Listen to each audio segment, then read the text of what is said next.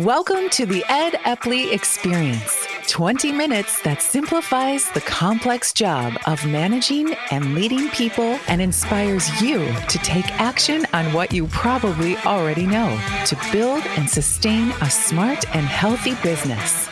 Here's your host, Ed Epley, to introduce this week's guest and business leader.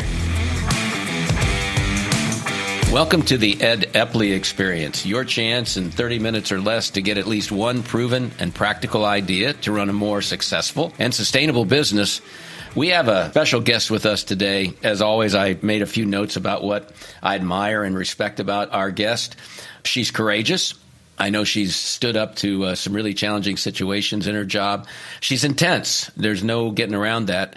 She's focused. She's hungry. And she's an INTJ like yours truly in the Myers Briggs. So I think that's one of the reasons we get along so well is we, we get to the point pretty quickly. And as a result, we don't waste each other's times in most cases. So I, at least I hope that's my goal in my interactions with her. She's Margaret Soda. She's the VP of HR and Labor Relations for PSA Airlines. Welcome to the Ed Epley Experience. Margaret. Well, thank you. Thank you for asking me to join. Yeah, it's exciting to get you on here. We probably need to provide some clarity to the audience. PSA Airlines, most cases, they don't know they're flying PSA when they're flying PSA. So, who do they think they're flying when they're on your airline? American Airlines. yeah. And PSA is based in Dayton, Ohio.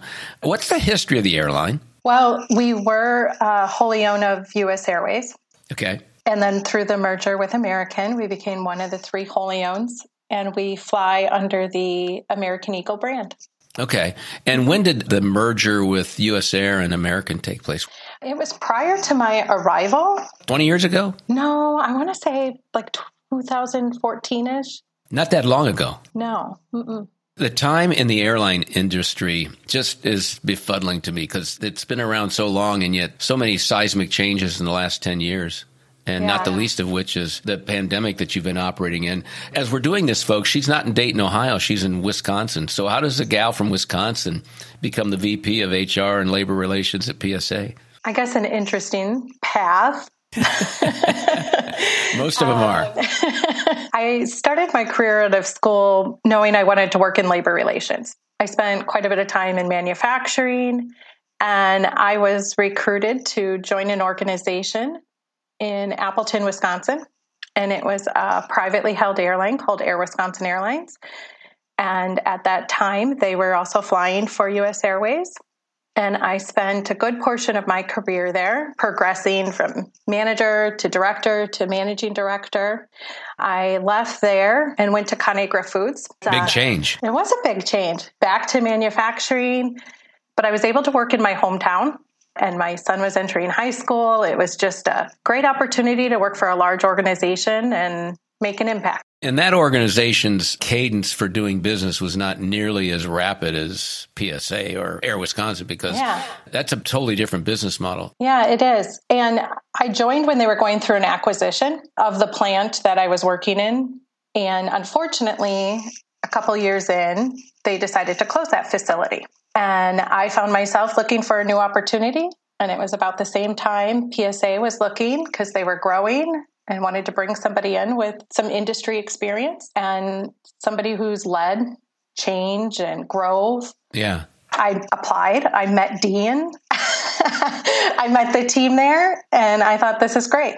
Dean Flannery is the CEO, and this is just to embarrass him. I've tried to get him on this event, uh, the Ed Epley experience, a time or two, and we just not made it work out. So I said, to heck with him. And I went to the real power behind the throne, anyways, and Margaret. So you've been in smaller, you've been to larger. Do you think you're better suited for larger organizations? I think I'm suited for change. Okay. So, depending on what the organization is going through, what they need, I have, I think, um, a history of building a team, making an impact, being able to design programs and HR structure from systems to budget to programs.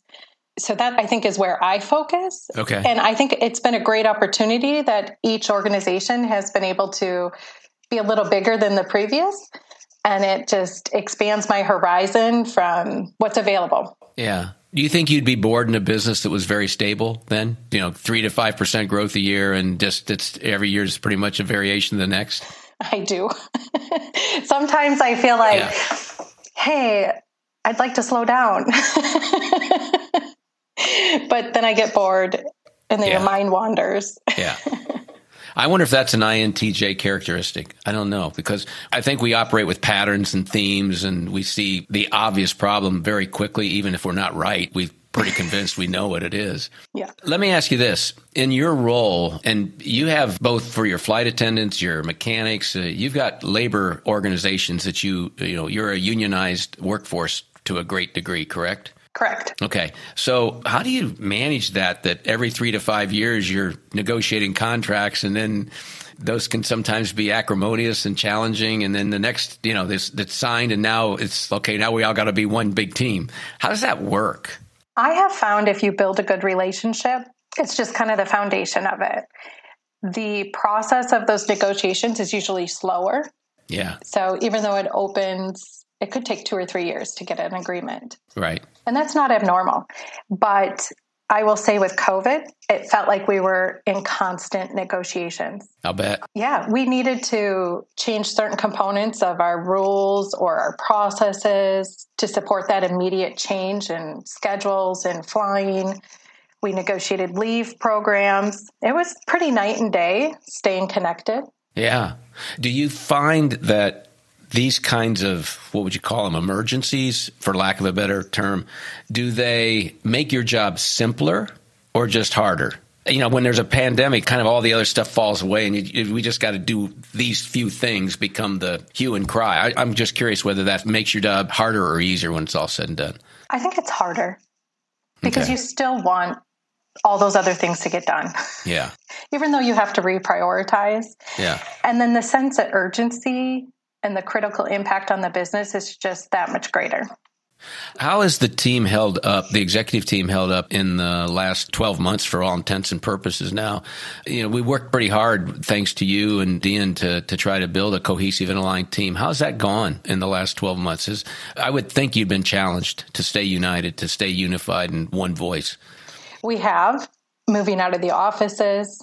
Yeah. Everybody being remote, those that had challenges but you know we kept the cadence of our meetings our check-ins. Some of those had to at the beginning we had them on saturday and sunday too. Really? There was just so much change. Yeah. And just being aware. So we had our first in-person meeting in almost a year last month. Felt pretty good? It did. Yeah. You get a different sense of engagement we got to celebrate one of our executive team members' five year anniversary and, you know, just all this banter that can come with it. You just build that relationship. For our audience's benefit, there is a lot of banter with this group. There, there is a lot of give and take and, and good spirited. So that that's neat. You've seen some great leaders, some bad ones. I don't want to know names, but when you were around a bad one, what were their characteristics? When they failed, what went wrong? I would say it's communication the situational awareness of how they're updating their teams, how they're talking to people, recognizing when maybe to pause and get engaged. Maybe they're not really aware of taking care of that team or they don't communicate the why behind something. Mm-hmm. They're just out there giving direction and not motivating. As you've progressed in your career, it occurs to me that there was you weren't always a person who could whisper in the CEO's ear when you could offer advice and say, you know, as you get ready to have this conversation with this person, you may want to consider this. So when you first got into that role, how hard was it for you to play that consultant, internal consultant to your CEO or president or owner? Yeah, it wasn't hard because I always had that role just at different levels. Okay. So maybe I was partnering and coaching managers, All right. directors, peers, you know, senior leaders. So it, it was very comfortable. Were egos less of an issue lower with lower level managers than with, you know, executive C suite people, or they are pretty much the same at all levels?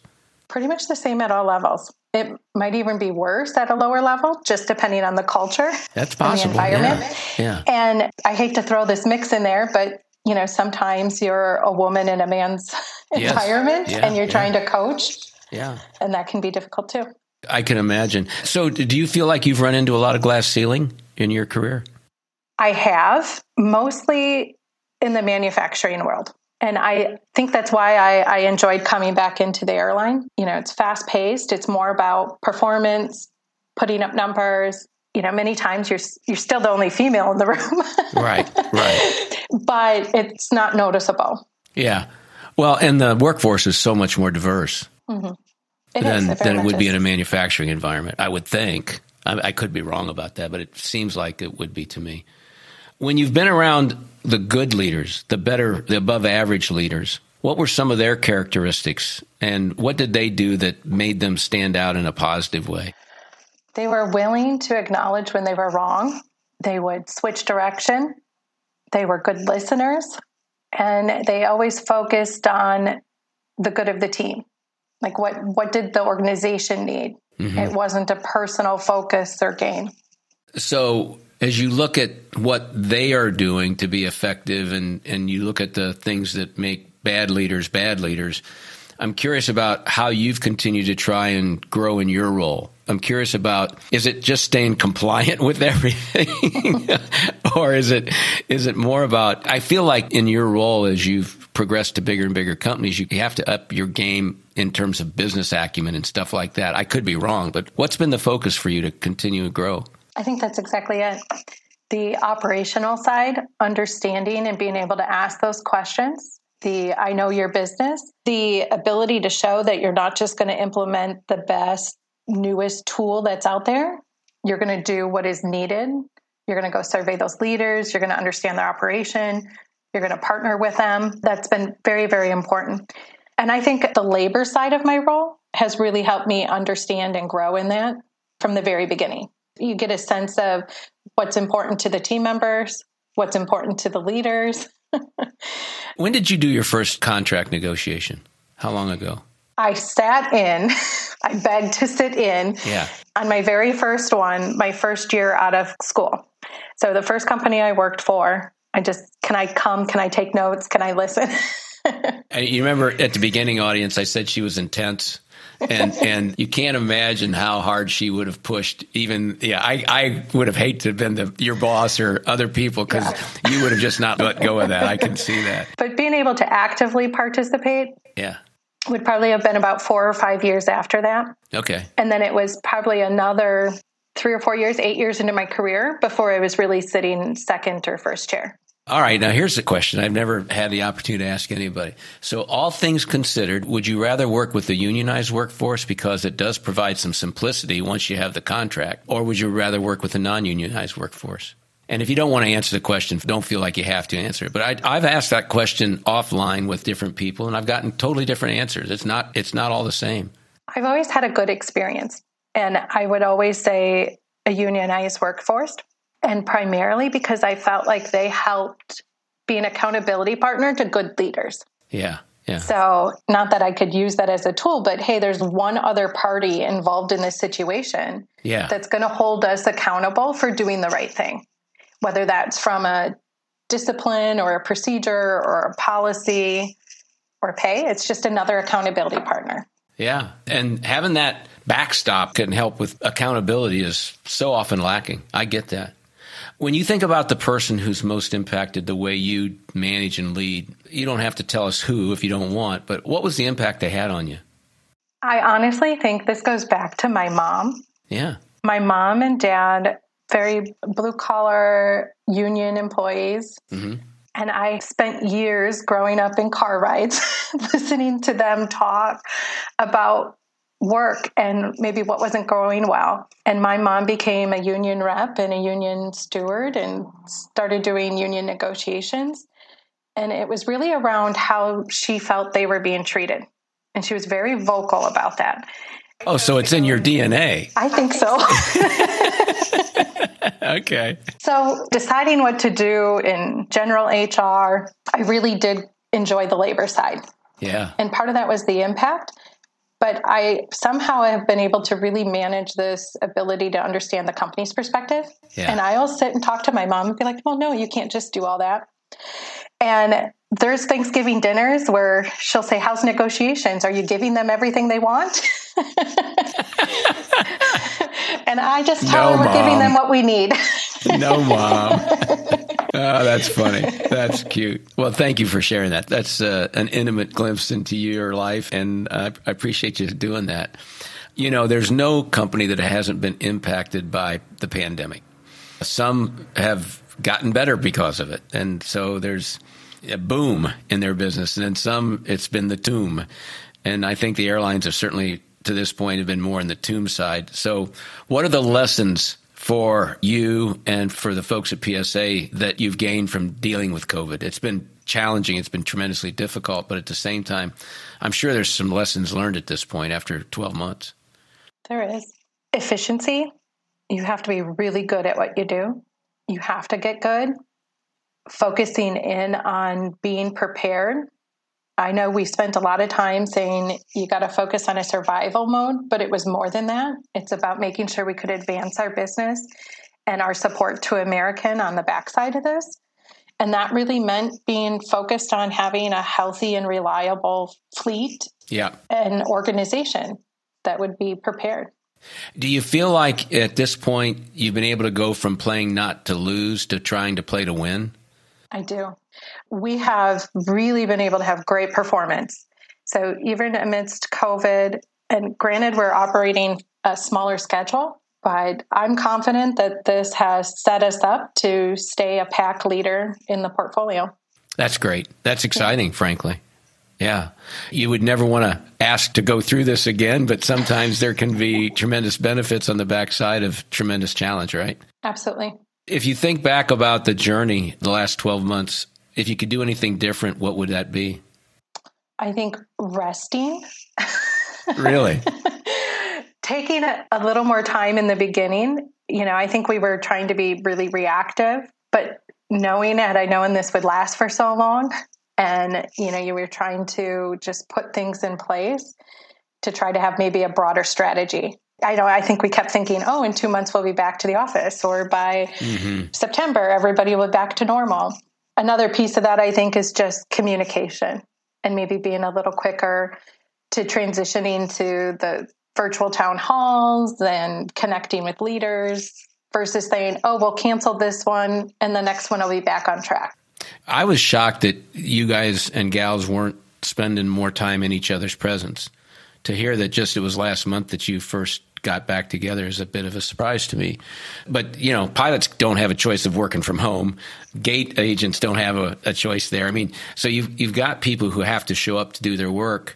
So, what percent of your workforce who were working were working virtually versus being, you know, wherever their job normally required? Probably less than 10%. Okay. So it's not a lot of people who are not no. present. The oh. majority of our team members are frontline team members. Okay. So our pilots, flight attendants, mechanics, our OCC, our dispatchers, our schedulers, everybody had to be in. Did you have many outbreaks of COVID?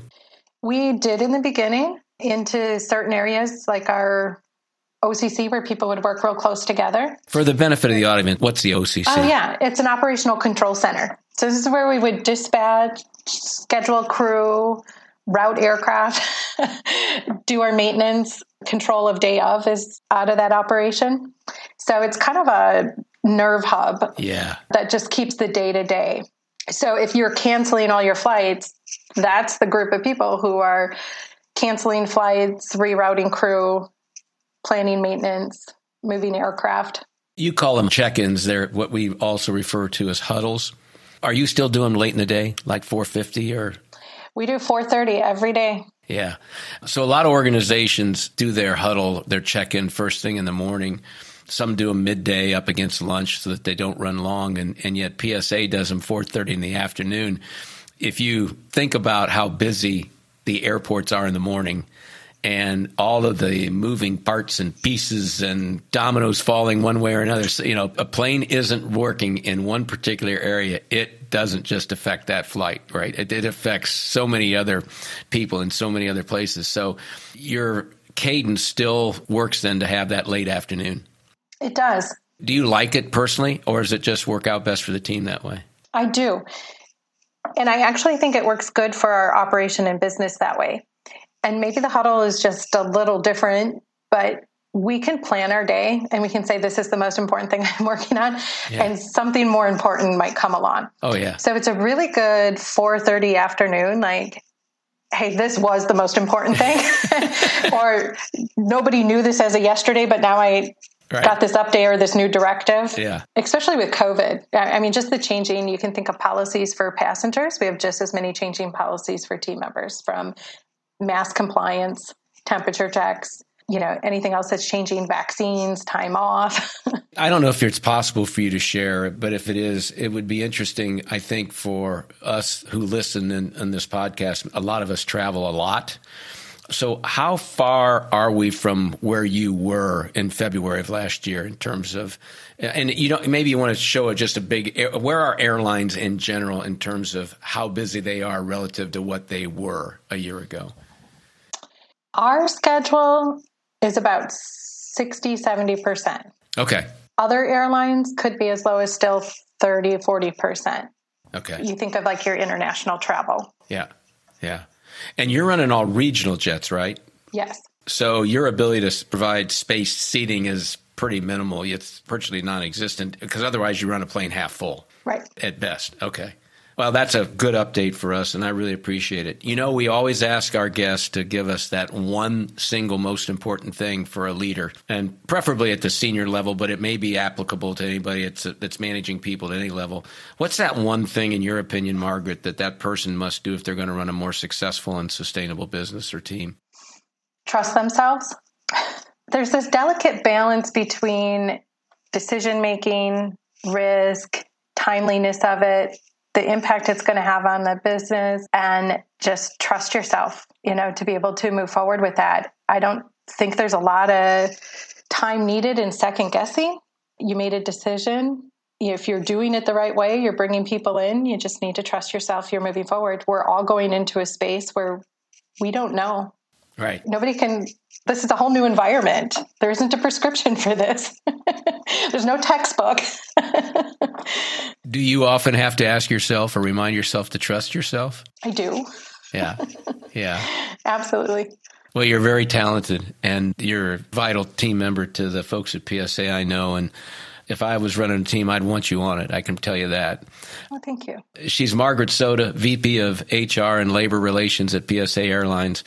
If people would like to reach out to you and ask questions, what would be the best way for them to find you? Probably my email. Do you mind and sharing that it? would be, yeah, margaret.soda at psaairlines.com.